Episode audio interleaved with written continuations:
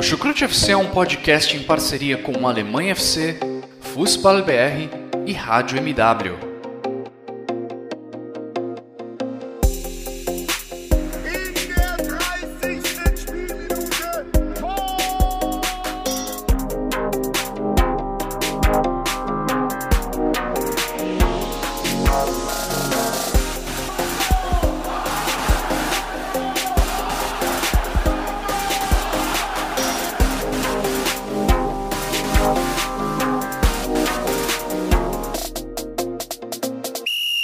Moin, moin! Alô! Servos! O ano está acabando, já estamos no último mês de 2020. Que ano complicado tivemos, né, meus amigos? Acho que não tem ninguém que habita este maravilhoso planeta Terra que não tenha sofrido com 2020. Mas o futebol, com controvérsias ou não, continua.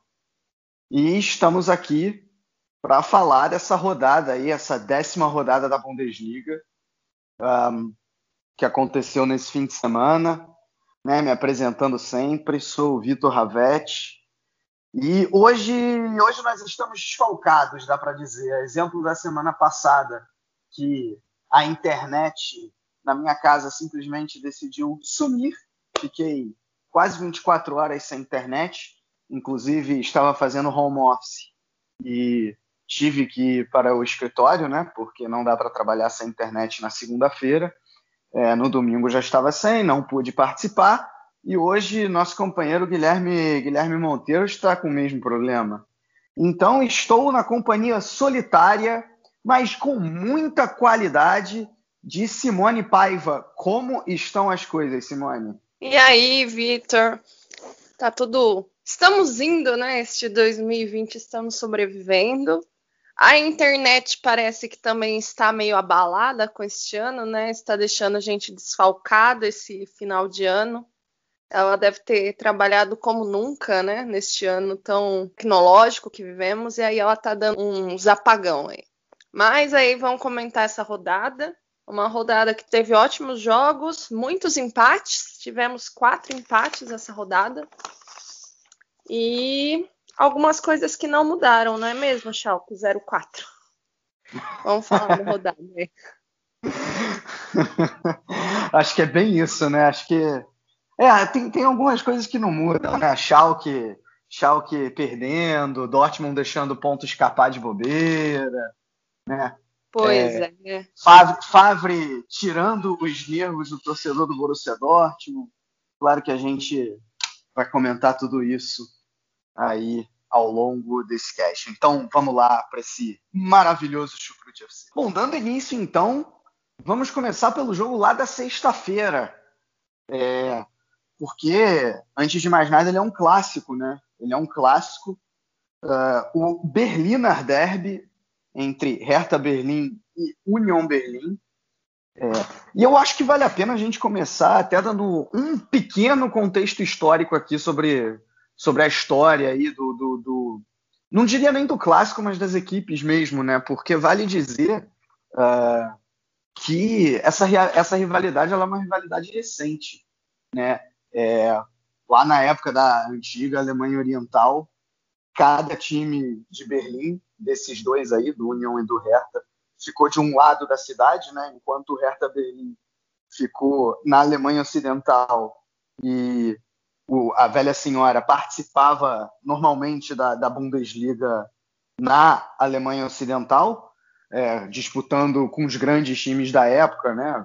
Com o Bayern de Munique, com o Borussia Mönchengladbach, e que não, falando a verdade, não conseguia fazer frente. O Union Berlin foi praticamente marginalizado na Alemanha Oriental, porque era um time basicamente antissistema. Vale dizer que não era um time anticomunista, é muito importante dizer isso, mas era definitivamente antissistema, né? Anti a ditadura imposta pelo regime oriental, e ficou à margem, né? Ficou à margem principalmente do Dinamo Berlim, que chegou a conquistar 10 títulos consecutivos da Alemanha Oriental, enquanto o Union mal conseguia fazer frente, mas ainda tinha lá sua torcida que protestava da sua maneira contra esse regime, né? Então, assim, vale dizer que as duas torcidas, por conta disso, até pouco tempo atrás, celebravam uma certa amizade, né? Não vou dizer que a rivalidade era inexistente, mas ela não está longe de ter, historicamente, a mesma força de um Schalke Borussia, de um Werder Bremen em Hamburgo, de um Colônia Mönchengladbach, ou mesmo de um Bayern com 1860 Munique. Mas tudo isso é só um pequeno contexto histórico para a gente falar do que houve no campo, né? Porque dentro das quatro linhas, se o Union Berlin vinha bem e o Hertha Berlin vinha mal, o que acabou acontecendo foi uma inversão desse cenário. O Hertha Berlin venceu por 3-1, jogo que acabou muito condicionado pela expulsão do Andrich, do Union Berlin. Ainda no primeiro tempo, o Hertha Berlim pôde jogar com um a mais por quase 70 minutos, e no momento que o jogador foi expulso, o Union Berlin é que liderava, né?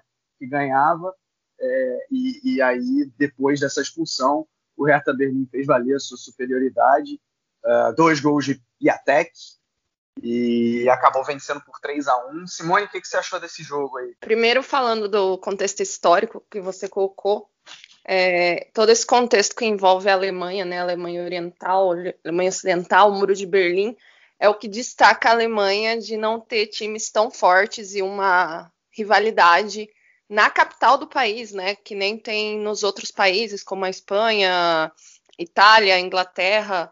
A Alemanha é o país onde a capital do país não se tem uma cultura de futebol tão forte e uma rivalidade, né? E como é importante agora, talvez, o União conseguir se estabelecer na Bundesliga para se criar uma cultura um pouco mais forte dos times lá berlinenses, né? E sobre o jogo, eu acho que foi aquele momento que o União esperava poder não dar o troco exatamente, mas poder vencer o Hertha depois daquela vitória do Hertha Berlim na última temporada de 4-0. Porque o Union vinha muito melhor, né, do que o Hertha essa temporada. Vinha de 8 jogos invictos, até então só tinha uma derrota, né? E a expulsão da Andrich, aos 24, quebrou todo o ritmo do time, que vinha melhor, né? O Union conseguiu sair na frente com um gol do Avonier, aos 20 minutos, né? E depois uma falta feia, né? Meio que uma voadora na cabeça do Tussá, o Andrich foi expulso. E isso mudou todo o ritmo do jogo, né? E aí, mas foi no segundo tempo mesmo que o Hertha Berlim conseguiu impor, né, a sua vantagem numérica. Foram 70 minutos com vantagem numérica, né? Mas foi lá no segundo tempo mesmo que conseguiu fazer os 3 gols e virar o jogo. E também isso parte muito do banco de reservas, né? Quando o Labadia resolve mudar o time do Hertha, né? O Piatek não tinha entrado, né, como titular. E aí no segundo tempo ele já volta para o time. Ele sai do banco. E aí o Hertha consegue engrenar um pouco mais. Abre o placar com o Pecari, que é o 51. E depois o Piatek faz 2 gols seguidos, né, em menos de 5 minutos, aos 74 e aos 77, e consegue virar e fazer essa vitória que eu diria que até então era inesperado. Eu esperava que o Union vencesse, não com um placar elástico, mas pelo que vinha mostrando na temporada, o Hertha, principalmente o Union, eu esperava que seria, no máximo, assim, um empate, não esperava uma derrota. E para piorar para o União, né, o Kruse saiu machucado no fim do jogo. E é uma peça importante que ele se tornou, não só tecnicamente, né, mas em questão de liderança. Ele vem sendo importante para o União e saiu machucado. Eu não sei a gravidade, né? Mas talvez tenha uma dificuldade aí. E, bom, foi um clássico que mudou o ritmo, né? O União ainda se mantém lá em cima, né? Foi a sua segunda derrota. E o Hertha ganha um respiro e um pouco de motivação para a autoestima, ganhando do recente rival, né? É perfeito. Acho que o relatório da Simone aí diz bem assim, o fato do jogo. Agora, eu coloco de toda maneira algumas interrogações aí, né? Ao final do jogo, o Piatek deu uma entrevista, né, o autor dos dois gols. Ele disse o seguinte: nós provamos que somos melhores que o Union.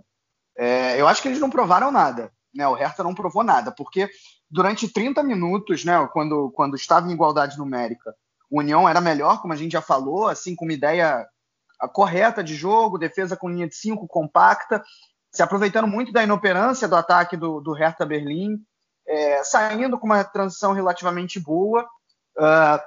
E aí, no segundo tempo, que o Labadia, sentindo a falta de uma referência no ataque, o Hertha estava sem centroavante fixo até então, ele coloca o Piatek, e isso acaba fazendo uma certa diferença, mas a grande verdade é que, de certa maneira, os problemas persistiram no Hertha. Assim, não foi um jogo com muitas chances em que o Hertha massacrou, não, foram 3 chances ali fortuitas que acabaram fazendo com que a velha senhora conseguisse trazer os 3 pontos para si. Agora, tirando isso, a gente viu os mesmos problemas das partidas anteriores, assim, dificuldade na criação, na saída de bola, né, do Hertha, e que eu acredito que, se não fosse a vantagem numérica, porque a vantagem numérica, ela por si só, ela já é uma grande vantagem, e ainda ela traz um grande problema que claramente se viu no Union Berlin, né? O jogador, ele acaba tendo que correr mais, ele tem que correr por ele e pelo jogador que foi expulso. E o Union Berlin acabou cansando, né? Então, para a tristeza do nosso querido Gerd Wenzel, apesar dessa boa campanha do Union Berlin, o time acaba perdendo o clássico da capital, e vale dizer, com falhas do goleiro, né? Acho que o Luther aí falhou 2 vezes, o Cário já está ali no cangote, talvez, para conquistar essa vaga. E sobre a lesão do Kruse, Simone, é possível que ele não jogue mais até o final do ano. Isso definitivamente é muito ruim, que ele era a principal engrenagem ofensiva do Union Berlin, como já era desde os tempos de Werder Bremen, né? Ele é um jogador, né, muito associativo, que potencializa outros jogadores, e sem essa engrenagem, o Union Berlin vai ter dificuldade. Agora, por outro lado, a boa notícia, bem entre aspas, ou melhor, usando aquela frase clichê, né, dos males o menor, o Union Berlin vai enfrentar adversários em que provavelmente já não contava com conquistar tantos pontos, né? Porque vem aí adversários como Bayern de Munique, Borussia Dortmund, né, Stuttgart, que está fazendo uma boa campanha. Então, e mesmo assim, né, pelo menos nesse início, o time já conquistou aí os seus 16 pontos e está na 6ª posição. Acho que vem aí jogos que ele já não contava, né? Esse detalhe, creio ser importante. O Hertha ganha um fôlego, mas no seu sistema de jogo, como eu disse, ainda tem muita coisa para melhorar. Bom, agora saímos do Berliner Derby e vamos falar do que muita gente já tá chamando de novo Der Klassiker na Alemanha, né? Gente falando que talvez o Der Klassiker da próxima década seja entre essas duas equipes que a gente vai falar agora. Obviamente que eu estou falando do Bayern de Munique e do Leipzig. Não vou entrar nesse debate aqui se o Leipzig está roubando ou não o papel de principal força anti-Bayern, né? Vamos colocar assim, acho que ainda não cabe. Mas o fato é que, pelo menos, o jogo entre essas duas equipes se mostrou realmente uma excelente partida, sob todos os pontos de vista, né? Acho que tático, técnico, 2 times bastante ofensivos, buscando gol o tempo inteiro. Tanto é que o resultado final acabou num inesperadíssimo 3-3. Né? Assim, Coman dando 3 assistências, Thomas Müller fazendo 2 gols, do outro lado, Forsberg, um gol, uma assistência. Não faltou destaque individual, não faltou destaque coletivo.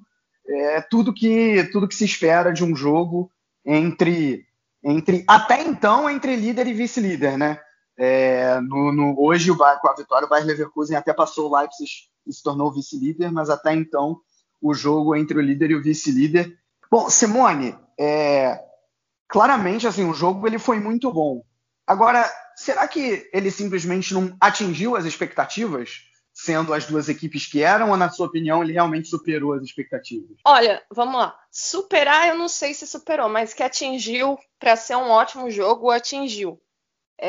Eu acho que o Bayern de Munique talvez tenha sofrido um pouco com as várias lesões, né, que tem na equipe, tem o Lucas Hernandes que mais uma vez está machucado, aí teve que deslocar o Alaba, que é uma preferência do Flick ficar na zaga, ele tem que deslocar o Alaba para a lateral, aí normalmente ele coloca na zaga, ele teria a opção Boateng e o Sule, que foi a zaga, mas ele teria também o Javi Martinez para dar um apoio, mas o Javi Martinez também está lesionado, então ele teve que apelar para o Musiala, né?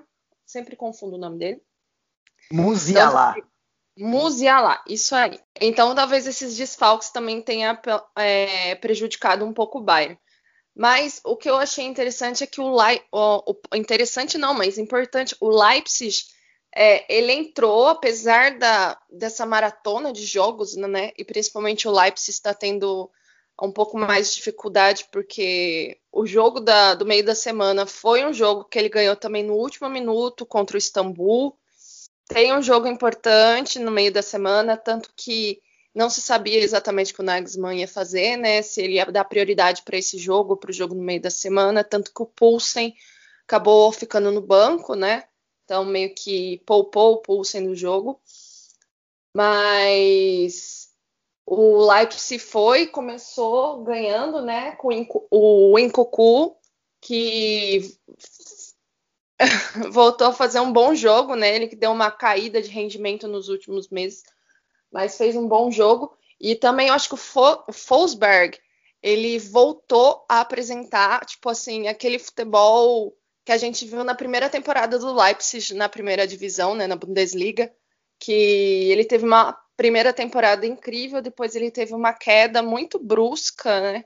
E agora ele voltou a jogar bem. E aqui, o Bayern conseguiu, saiu atrás, mas conseguiu em menos de 5 minutos fazer a virada, mas ao mesmo tempo o Leipzig conseguia segurar o Bayern, né?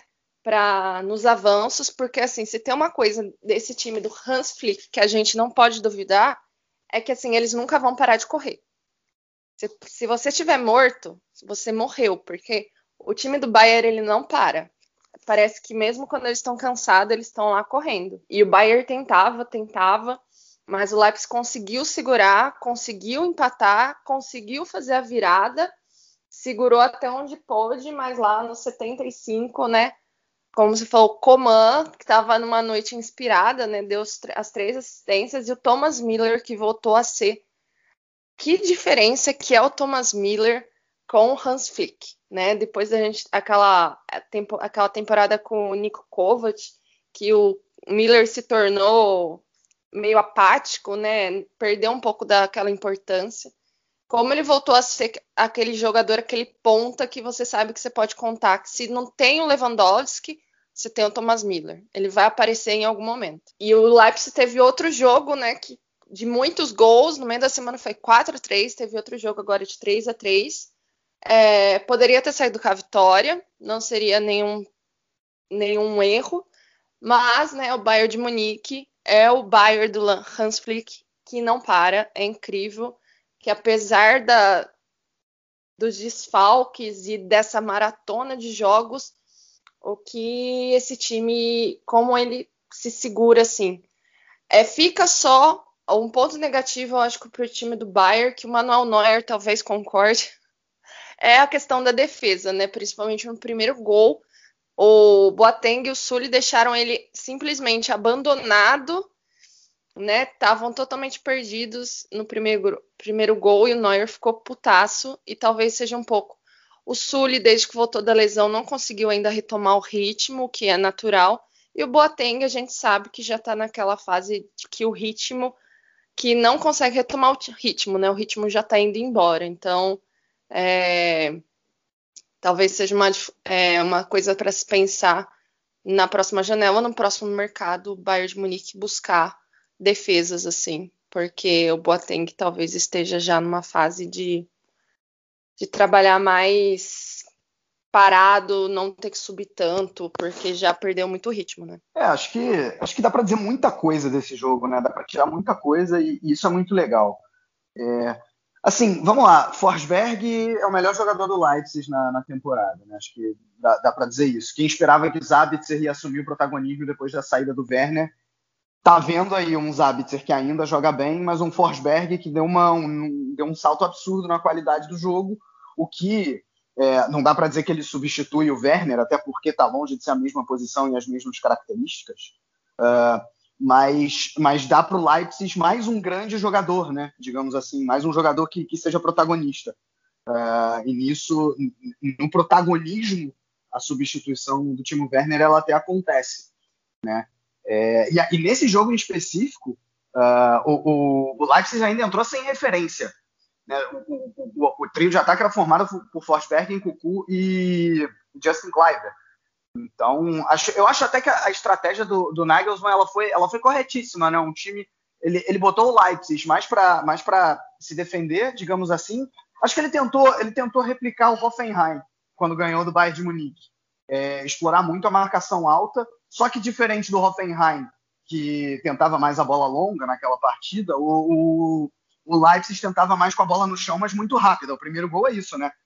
Em 3 toques, a bola de repente já está na cara a cara do Nkunku com o Neuer, que erra no lance, na minha opinião, mas tem toda essa questão que a Simone colocou, ele ficou sozinho ali no lance. Eu acho até que, claro que tem falhas individuais, entre aspas, do Zule e do Boateng, mas é uma falha do sistema, né? É um problema que o Bayern de Munique tem, acho que até desde os tempos do Kovac, que o Flick diminuiu ao absurdo, mas que de vez em quando ainda acontece, né?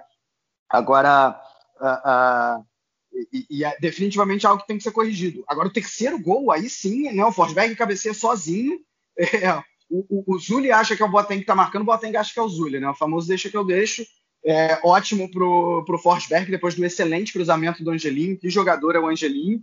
Que, inclusive, nesse jogo, você pega o mapa do calor do Angelinho, subiu muito menos do que o comum, né? Como eu falei, o Leipzig optou por fazer um jogo, de certa maneira, com muitas aspas, mais conservador, né? Não mandando todo mundo para frente, mas quando mandou com muita eficiência, né? O Angelinho talvez seja o maior exemplo disso. E o Leipzig se defendeu bem, né? Quando você olha os gols esperados, eu sempre falo aqui, eu gosto de ver não só os gols esperados no geral, mas também os gols esperados de cada finalização, só 2 chances acima dos 10% de gols esperados, ou seja, acima de uma probabilidade de entrar acima de 10%, que o Bayern de Munique teve. Ou seja, o Leipzig conseguiu manter o Bayern de alguma maneira, eu não vou dizer longe do seu gol, mas não criando grandes chances, talvez além dos gols, né? Só que mesmo assim o Bayern, óbvio, não fez um jogo, longe de fazer um jogo ruim, principalmente do ponto de vista ofensivo, talvez o melhor dos últimos jogos de Bundesliga, né? Melhor do que contra o Stuttgart, melhor do que contra o Colônia e com um adversário mais qualificado, né? O Coman. E aí, queria até abrir a discussão, saber o que você acha, Simone. Teve gente que, quando você olha para os pontas do Bayern de Munique, né, você vê Coman, você vê Douglas Costa, você vê Gnabry, e também Leroy Sané, e muita gente assim colocava o Coman, talvez seja o quarto na hierarquia, de repente o terceiro, definitivamente atrás do Gnabry e do Sané. Tudo bem, na minha opinião, ele sempre esteve acima do Leroy Sané. Sempre esteve, que eu digo, na competição recente, né? Desde que, digamos, o Sané chegou ao Bayern. Agora, para mim, o melhor ponta do Bayern de Munique é o Gnabry, que vive uma má fase, e o Coman está em fase sensacional, né? As 3 assistências dessa partida vêm para corroborar excelentes últimos jogos que ele vem fazendo, enquanto que o Sané, ao contrário, vem flopando, né? Eu ainda coloco o Douglas Costa mais atrás ainda, né? Veio muito mais como uma peça definitivamente para compor elenco, do que para ser protagonista, né? Como é que você vê essa briga aí pelas pontas, né? É surpreendente o Coman talvez despontar como melhor até aqui nessa temporada? Olha, eu não colocaria como surpresa, mas eu acho que talvez com a chegada do Sané, né? Acho que do Douglas Costa, talvez um pouco, mas a muita chegada do Sané deve ter impactado na reação do jogador, né? Tipo, perceber que, tipo, vou ter mais competição, uma coisa que se já tem num clube como o Bayern de Munique, mas, tipo, vou ter mais competição. E é um jogador, o Sané, ele vem super valorizado, vem, né, ele é um jogador, né, super pontuado, ele foi para a Inglaterra jogar com o Guardiola, então tem todo um apoio em cima dele. Então, assim, nesses quatro, hoje, se eu fosse pensar no momento, olhando o histórico desses jogadores, o Sané seria o primeiro ponto. Mas no atual momento, o Coman vem muito melhor. O Sané vem depois. Eu acho que ainda não conseguiu equilibrar, pegar ritmo, né? Ele chegou... ele teve uma pequena lesão, então ele não conseguiu ainda pegar ritmo dentro do Bayern de Munique. O Gnabry, ele deu uma caída essa temporada, né? Talvez também chegou um momento de exaustão, né? Porque praticamente tem jogador que às vezes não aguenta, porque foi uma temporada muito complicada, né? A Alemanha parou, voltou, aí teve uma pausa, aí teve Champions, e aí parou um pouquinho, mas voltou, quase não teve uma férias completa. E o Douglas Costa eu coloco, olha, bem atrás eu coloco o Douglas Costa como backup. Tipo assim, se não tiver nenhum dos três, eu coloco o Douglas Costa. Eu acho que o Douglas Costa, ele perdeu muito nos últimos anos. Ele foi para a Juventus, ele começou bem, mas ele teve uma sequência de lesões tão próximas, assim, ele lesionava, jogava um jogo, já lesionava de novo. A gente não sabe se é questão de preparação física e questão de medicina esportiva na Itália, a gente não sabe se o jogador tem algum problema mesmo de dificuldade de recuperação, né? Mas, assim, eu acho que nos últimos 2 anos ele perdeu muito, assim, ele não é mais aquele ponta que a gente pensava antes, quando ele jogava mesmo no Bayern de Munique, as primeiras dele. Então, para mim, o Douglas Costa é um backup mesmo, assim, para se não tiver nenhum dos três. O Gnabry precisa retomar um pouco, mas hoje o Coman seria para mim, é o ponta titular no Bayern de Munique. Eu acho que não tem dúvida, assim. Para mim, os dois titulares são Coman e Gnabry, mesmo Gnabry na fase. Eu acho que o Sané, ele entra muito melhor quando ele entra no segundo tempo, por exemplo, pegando uma defesa mais cansada. Mas, enfim, só mais 2 pequenos pontos antes da gente passar para o próximo tópico. Cara, é incrível como a estrela do Flick brilha. Cara, ele é assim, ele perdeu o Javi Martínez, o que é mais um problema dessas lesões aí pro Bayern de Munique, que a gente já cansou de falar. Aí ele coloca o Musiala e 5 minutos depois o Musiala vai e faz um gol, né? O Musiala, que é um cara que tem características diferentes, completamente diferentes do Javi Martínez, é um jogador mais ofensivo, em 5 minutos ele vai lá e marca naquele momento para virar a partida pro Bayern de Munique. Segundo ponto, para ilustrar bem esse momento ruim da defesa do Bayern de Munique, a gente falou do Sule e do Boateng, o Alaba não vive a melhor fase, não sei se talvez seja problema aí, né, da renovação, enfim.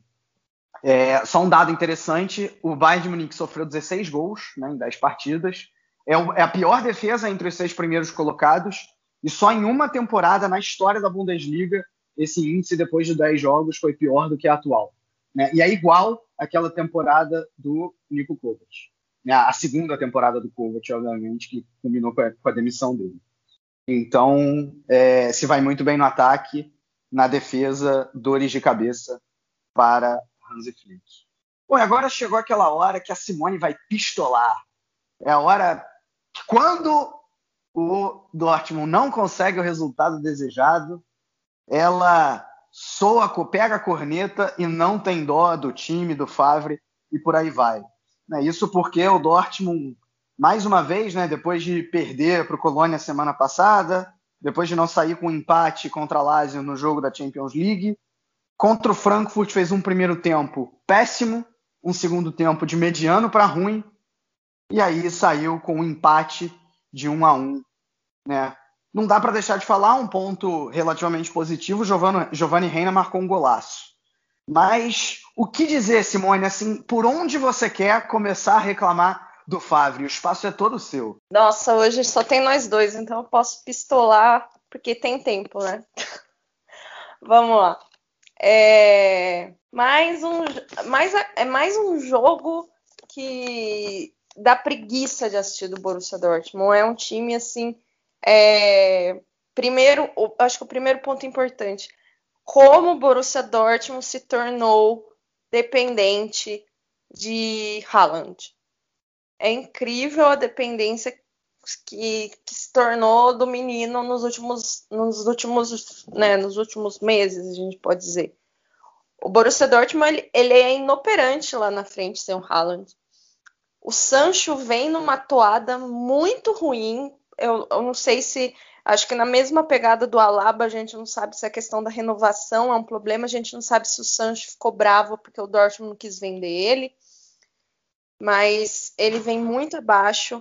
Então, o Dortmund perde... Tinha a referência principal lá na frente. A gente não sabe o que o Lucien Favre quer com o time. Ele não consegue montar um time. Quando ele coloca o Julian Brandt, ele coloca o Julian Brandt sempre fora de posição, ele quebra o jogo do Brandt. O primeiro tempo do Borussia Dortmund foi ruim apelido, foi muito abaixo. O Frankfurt só não fez mais gol porque o time também não tem poder lá na frente. Incrível é que foi...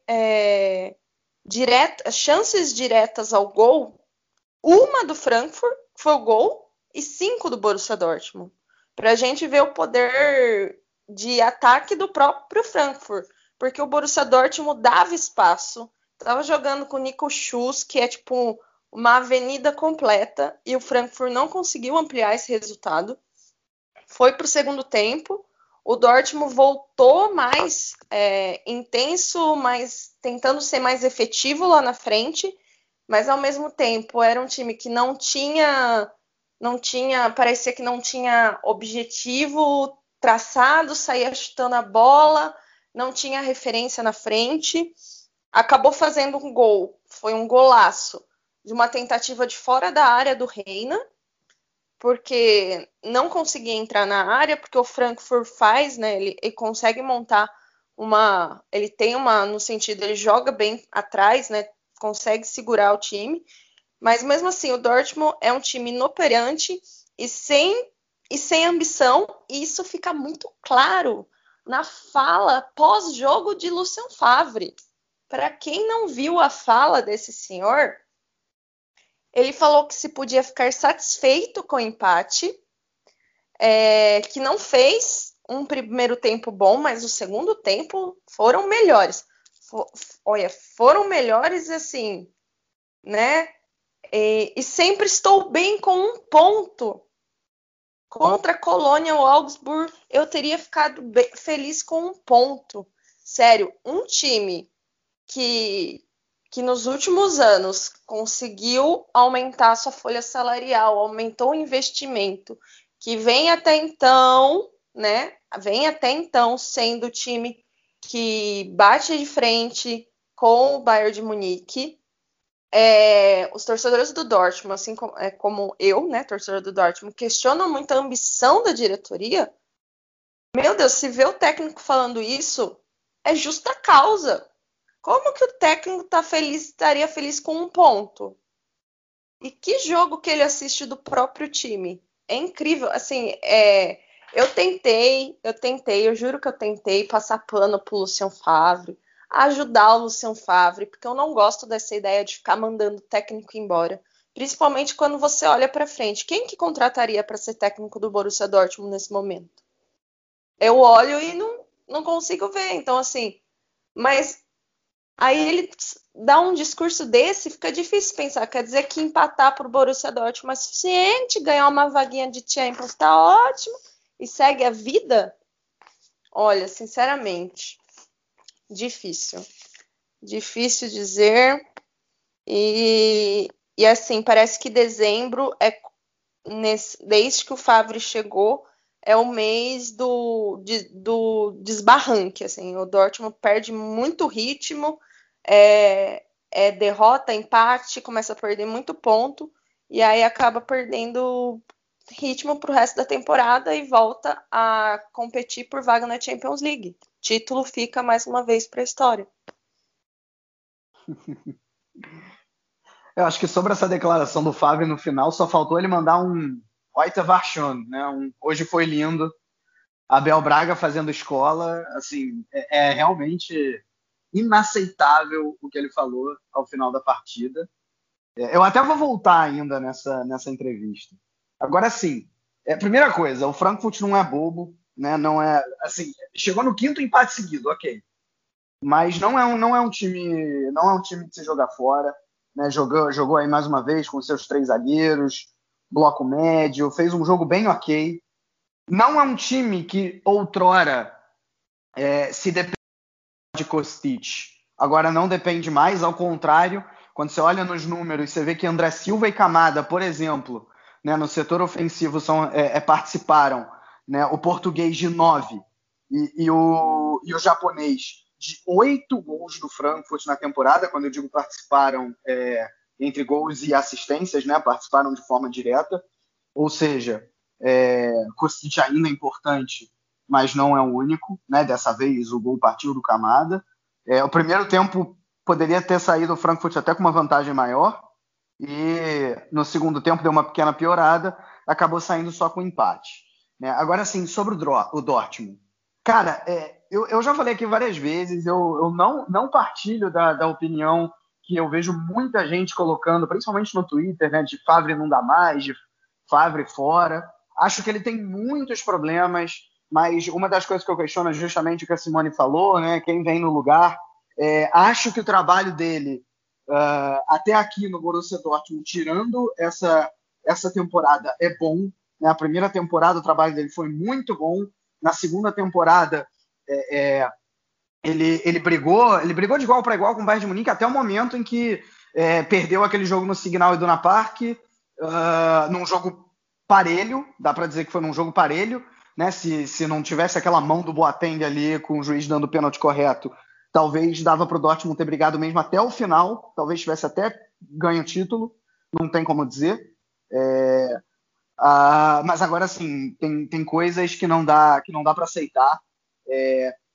Eu até vou tentar tirar um pouco a responsabilidade dele, vocês vão ver como agora, porque o Dortmund contou com a ausência de 3 jogadores que cada um à sua maneira fizeram muita falta, né? O primeiro, obviamente, o Haaland. Há quem diga que até agora o Haaland que estava salvando o emprego do Favre. Eu acho que nem há uma visão tão distorcida. Só que aí, tudo bem, o Haaland tá fazendo falta.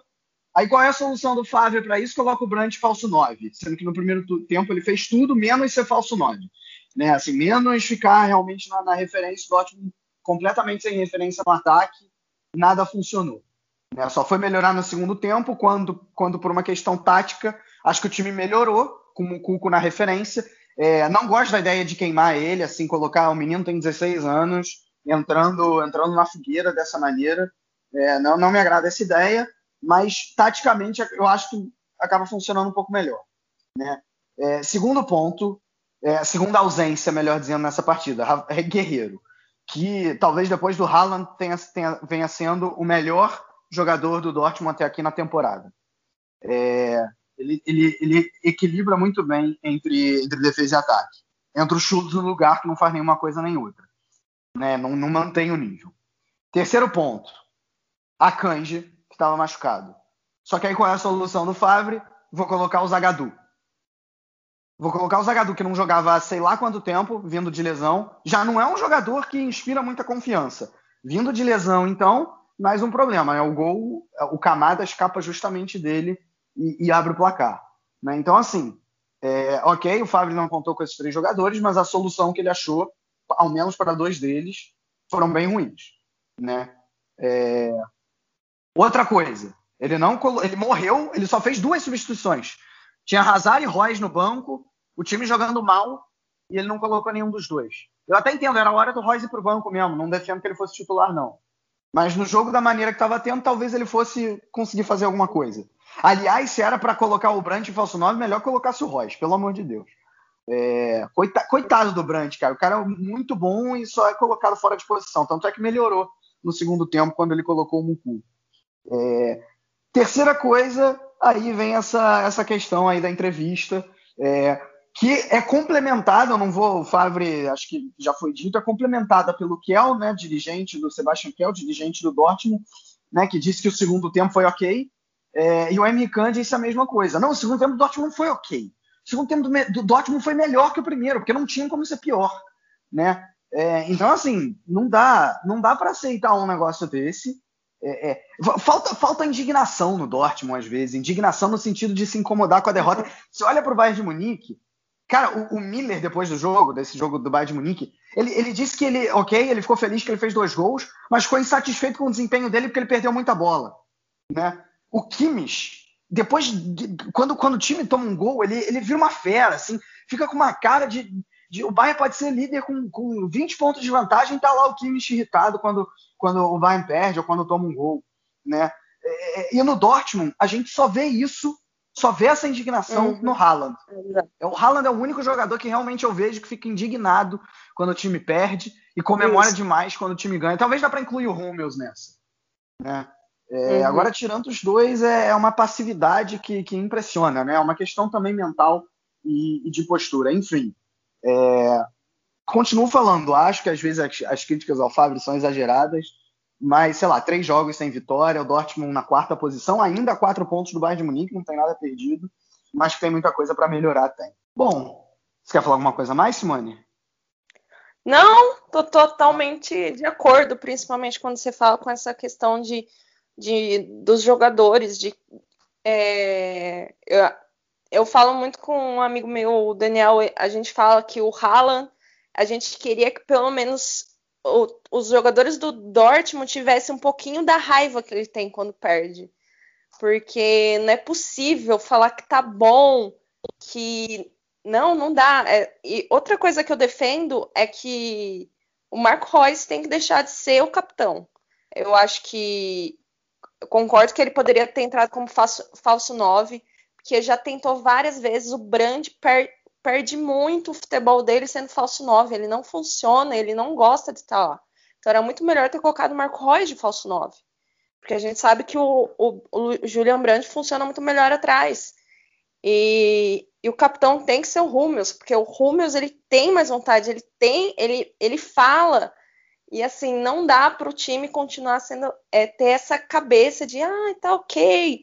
Enquanto continuar assim, vai continuar tomando o naba do Bayern de Munique, vai continuar sendo o segundo time ou até perdendo lugar, porque o Leipzig está mostrando mais vontade de brigar lá em cima do que o Dortmund. Então, assim, não dá para continuar. É muita falta de ambição, é muita acomodação em aceitar ser o segundo. Parece que o Dortmund faz, tudo bem, eu sou o segundo maior da Alemanha, tá bom pra mim de momento. Tipo, não dá, é muito pouco. Pois é, né? Isso, terceiro, se você for olhar a tabela hoje, não é nem terceiro, né? É quarto, porque o Leverkusen ainda tá invicto e é o vice-líder. Justamente do Leverkusen que a gente vai falar agora, mas falar agora como fio condutor, olhando pra parte de baixo da tabela. Porque o Leverkusen ganhou do Schalke, que chegou a... Eu já perdi a conta, eu acho que são 26 partidas sem vitória, só a 5 aí do recorde negativo do Tasmania Berlim, 3ª derrota seguida, 3 pontinhos, última posição, né? Perdeu de 3-0 para o Leverkusen, claramente jogando pior, né? Enquanto isso, Mainz e Arminia Bielefeld se enfrentaram, e o Arminia finalmente conseguiu vencer, né? Não vencia aí há 7 rodadas, ou melhor, há 8 rodadas, venceu justamente o Mainz, um adversário direto, está agora na zona do playoff e jogou o Mainz justamente para a zona de rebaixamento direto, e o Colônia, depois da excelente partida que fez semana passada e venceu o Dortmund, não vou dizer que repetiu o desempenho, mas arrancou um empatezinho com o Wolfsburg, vai, e é o primeiro time de fora da zona. Como é que você está vendo essa briga aí para não cair? Se de repente você inclui algum outro time, como é que tá isso aí, Simone? Olha, vamos lá. Eu vou falar primeiro do... O Arminia conseguiu a sua 2ª vitória, né? A 2ª vitória na Bundesliga, em cima de um concorrente direto, de um concorrente que vinha até de uma sequência ok, né? Para a situação que ele tá, que era 2 empates e 1 vitória, o mais voltou a perder. E aí caiu para a 17ª posição, então foi uma briga de gente lá de baixo.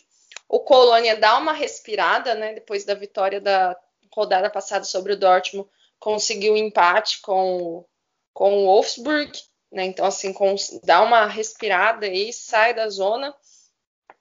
Eu acho que a gente pode colocar futuramente o Freiburg nessa briga, né?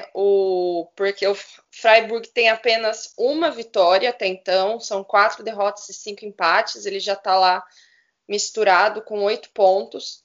O Hoffenheim também tem 9 pontos, mas pelo elenco eu ainda dou um respiro para o Hoffenheim, mas talvez eles estejam entrando nessa briga aí. Mas o Schalke, eu acho que ele já declarou que a temporada dele vai ser isso aí. Porque é incrível como o time do Schalke não consegue fazer nada, não consegue fazer nada. E até quando eles têm a chance de fazer algo bom, eles perdem. O primeiro gol do Leverkusen foi um gol contra, depois teve mais um gol do Leverkusen, depois o Schalke teve um pênalti a favor e foi mais um pênalti que o Schalke perdeu. Não é o primeiro pênalti que o Schalke perde. Então, assim, está dando tudo errado para o Schalke. A gente já viu, acho que foi, não na rodada passada, na rodada retrasada que a gente comentou, a declaração de um dos jogadores do Schalke falando que eles não sabem mais o que fazer, que, tipo, ninguém não tem o que está fazendo, como fazer. E o Schalke teve, nessas 2 últimas semanas, muitos atritos, né? O Naldo brigou com o jogador, teve jogador que vai ter contrato encerrado, o Ibišević, né, vai ter contrato encerrado no final agora de dezembro, teve 2 jogadores já encostados. Então, assim, a situação do Schalke 04, que antes era uma situação totalmente administrativa, questão de bastidores, já vinha nas 2 últimas temporadas, o time já vinha dando uma minguada. Essa temporada parece que o clube inteiro foi afetado e, assim, é complicado olhar para esse Schalke e pensar uma forma que eles vão sair desse buraco, porque o time não tem estrutura, os jogadores estão perdidos e os jogadores já chegaram naquele ponto que eles estão desmotivados, porque eles não sabem o que fazer. Então, assim, tudo indica que eles vão bateu o recorde aí do Tasmânia. É só esclarecendo Bentaleb e Harit, os jogadores que foram afastados do Schalke. Antes de eu ir para essa briga aí, para não cair, falar rapidamente do Leverkusen. Para começar, o gol agora contra o Schalke, o terceiro, e isso só evidencia também um pouco mais a falta de qualidade na defesa do Schalke. Foi um gol igual ao que o Leverkusen fez no meio da semana contra o Nice pela Liga Europa. Gol do Baumgartlinger, de escanteio, igualzinho, assim, mesmo estilo. E pelo jeito, o Schalke não viu o jogo, não sabia como marcar, né? O Leverkusen nessa partida jogou melhor do que nas outras, né? Deu muitos chutes de fora da área. O terceiro goleiro do Schalke de Munique... O terceiro goleiro do Schalke 04 que teve que ir a campo, o Michael Lang, e fez uma boa partida, né? Porque assim, ele foi bombardeado de chutes de fora da área e pegou a maioria deles. E o Leverkusen conseguiu chegar nesses 3 gols, 2 de bola parada, 1 quando o jogo já estava decidido. Agora, sim, ele é o vice-líder, mas em futebol, principalmente ofensivo apresentado, ele está, por exemplo, atrás do Leipzig. Acho que até do próprio Gladbach. Dá para empatar com o Dortmund em alguns jogos. Não é assim, é um time que nessa partida foi bem, mas que, por exemplo, contra o Arminia Bielefeld ganhou 2 rodadas atrás, tendo dificuldades, né? Empatou com o Hertha semana passada em 0-0, também sem produzir muita coisa. Mas pelo menos é uma defesa que é muito mais segura do que em outros tempos, né? É a melhor defesa da Bundesliga até aqui, por exemplo, empatada com a RB Leipzig. Vale dizer isso do Leverkusen. Então é um time extremamente competitivo. Tem se revelado um time extremamente competitivo, esse Bayer Leverkusen, né? Cara, o Schalke, assim, cara, até apresentou... De novo, eu acho que é a terceira vez que eu vou repetir isso. Ele até apresenta evolução muito leve de um jogo para outro. Mas durante um período específico do jogo... aí depois volta tudo ao normal, ou então no jogo seguinte não apresenta nada. É um time que assim, evolui para cair de novo depois, né? antes do Leverkusen abrir o placar, nos 10 primeiros minutos, se o Schalke tivesse um pouquinho mais de precisão no passe, ia chegar na cara do gol, porque o Leverkusen estava usando uma marcação alta e teve ali a chance da entrelinha e acabou errando o passe.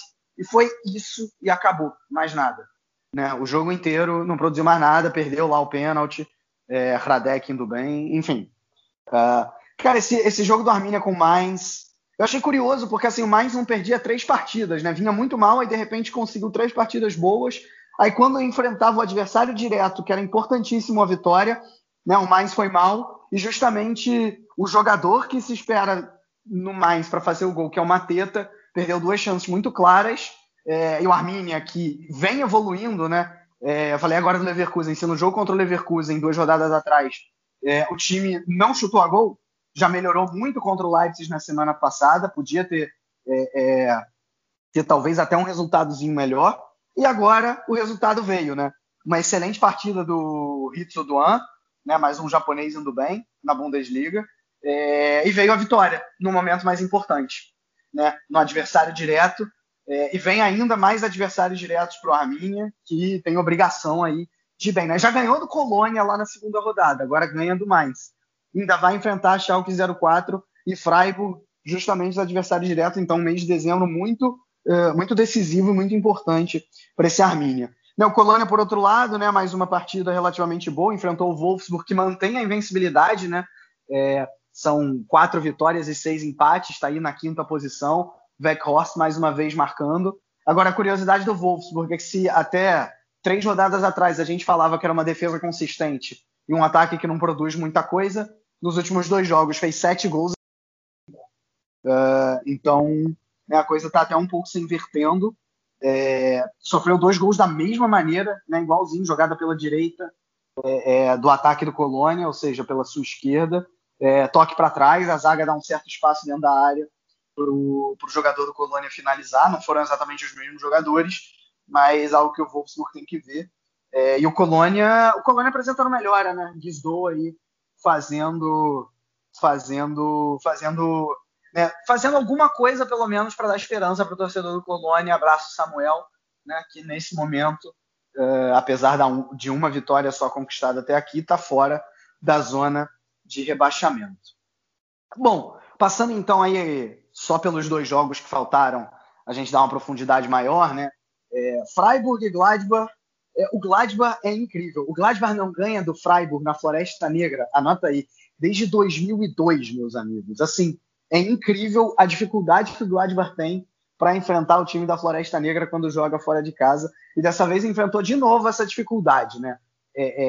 Não dá para dizer que o resultado foi injusto, até porque os 2 times poderiam ter saído com a vitória, né?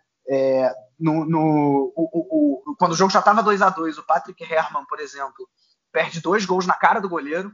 Por outro lado, quem teve mais chances claras foi o Freiburg, né? Você pega os gols esperados da partida, o Freiburg teve mais de 4 e o Borussia Mönchengladbach passou por um pouco de 1, né? Ou seja, as chances mais claras talvez tenham sido do Freiburg.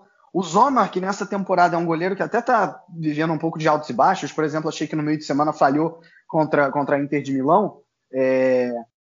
A partida fez algumas defesas sensacionais, que talvez garantiram esse empatezinho aí para o Gladbach, que ainda briga lá em cima, né? Ainda briga lá em cima, está na 7ª posição com 16 pontos, mesma pontuação do Union Berlin, e 3 pontos atrás do Borussia Dortmund na briga por Champions League. É o time que talvez esteja sendo mais afetado por esse foco duplo de Champions League e Bundesliga. E também outro jogo, esse que ocorreu hoje, né? Estamos gravando domingo, Werder Bremen e Stuttgart. Bom, o que eu tenho para falar desse jogo é o seguinte: o Werder Bremen definitivamente é incrível, como toda aquela ideia, o Guilherme Ferreira abordou muito bem isso no cast passado junto com o Jonathan, toda aquela ideia do Kofeld ser um treinador, né, com ideias ofensivas, que até fez ele ganhar o título de melhor treinador dado por eleição justamente entre os técnicos, acabou invertido, né? Tudo bem que o Bremen perdeu peças muito importantes para fazer do Bremen um time bem ofensivo. Estou falando principalmente do Kruse e do Klaassen, que saiu nessa temporada. E nesse jogo ainda estava sem o Füllkrug e sem o Rashica. Então era realmente um time fraco, principalmente do ponto de vista ofensivo, e que não produziu nada.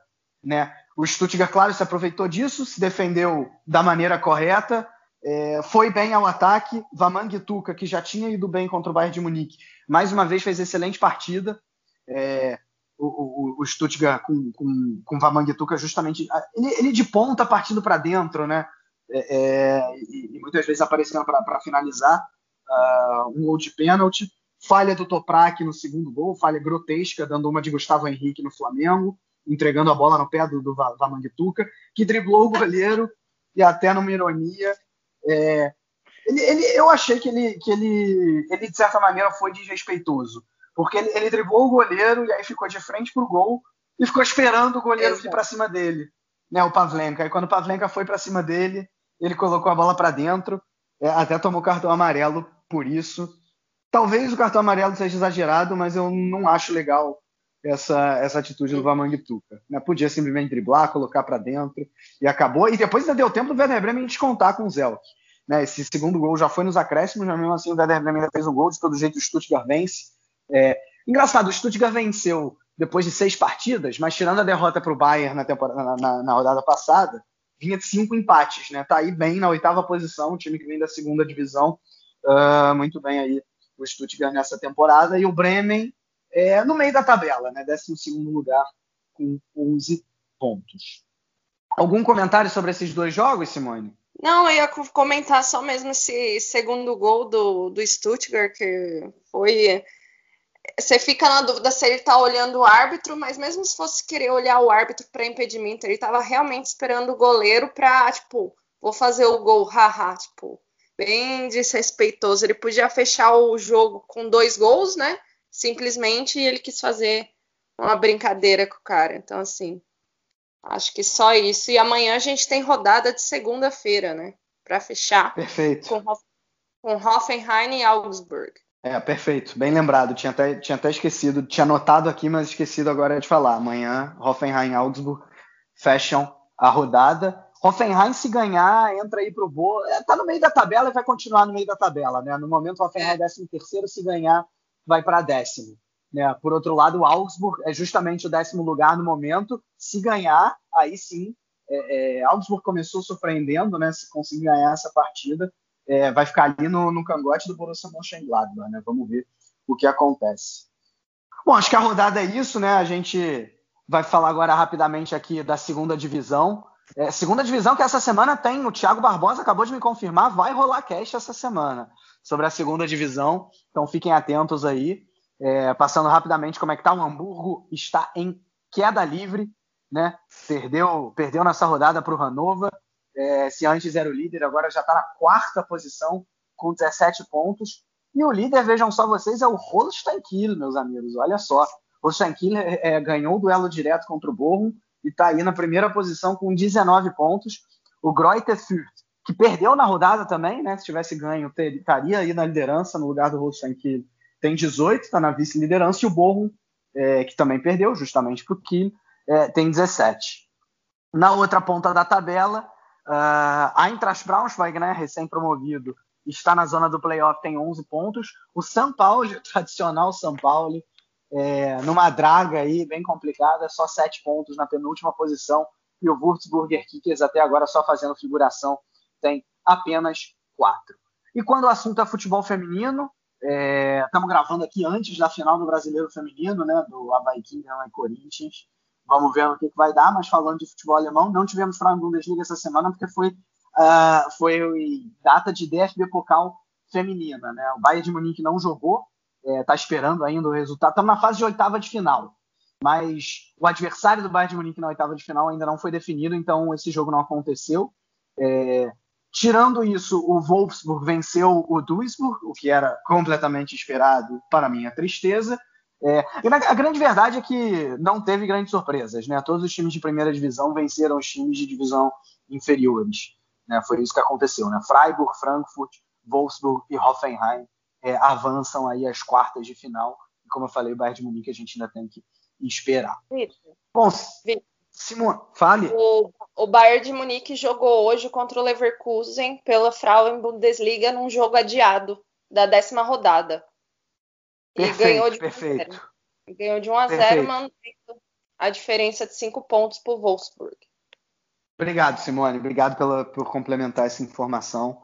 Justamente por isso também que o Bayern de Munique não jogou pela Pokal Feminina, né? Bom, e agora para a gente fechar esse maravilhoso cast, Simone, 3 jogadores de destaque, gol da rodada, manda aí. Vou ficar com o Forsberg, do Leipzig, que vem numa crescida boa. Vou ficar com o Müller, não queria 2 jogadores do mesmo jogo, mas não tem como. Fiquei entre o Müller e o Coman, mas aí eu simpatizo mais com o Müller. Fiquei com o Müller. E aí eu estava em dúvida entre o Diaby e o Piatek. E como vou ficar com o Diaby do Bayer Leverkusen. Então são meus 3 jogadores. Forsberg, Müller e Diaby. Olha que legal, cara. Eu esqueci. As tuas 3 escolhas, elas são completamente plausíveis. Mas eu escolhi 3 jogadores diferentes de você, né? Então no jogo do Bayern de Munique, eu fiquei com o Coman, né? São 3 assistências, assim, eu não consigo deixar ele de fora. Apesar aí dessa gracinha no final, o Wamangituka fez 2 gols, então, né? E levou aí o Stuttgart à vitória, num bom jogo do Stuttgart. E, cara, vamos premiar quem tá na parte de baixo da tabela também, né? E deu uma ajudada para sua equipe. Ritso Doan, pelo Arminia Bielefeld. Para mim, entrar na seleção, 1 gol, 1 assistência. Tá aí. Simone, teu gol da rodada? Meu gol da rodada vai naquela meia bicicleta, puxeta, sei lá, do Lenhart do Freiburg. Na verdade, a puxeta, meia bicicleta foi do Santa Maria e o Lenhart completou a cabeçada, né? Mas tá certo. Cara, eu fiquei com o gol do Plea. Eu fiquei com o gol do Plea, belo chute de fora da área no 2-2 entre Freiburg e Borussia Mönchengladbach. Chutaço tava de fora da área. Tava Oi? Na lista. Tava na minha lista. Né? O Plea, o Duda do Colônia e o Reina do Dortmund. Perfeito, é isso aí. Bom, com isso a gente encerra também. Desejo uma boa semana a todos. Muito provavelmente, além desse podcast que eu comentei sobre a segunda divisão que vai rolar essa semana com o Thiago Barbosa e o Guilherme Monteiro, é possível que na quinta, né, lá para sexta-feira, antes da próxima rodada, a gente solte aí o episódio fazendo um balanço da primeira fase de Champions League e de Europa League, né, falando dos times alemães, então também fiquem de olho. E claro, no início, peço perdão, esqueci de agradecer aos nossos padrinhos, aos nossos parceiros da Alemanha FC e do curso do ADR. Muito obrigado a vocês. Um grande abraço a todos e valeu!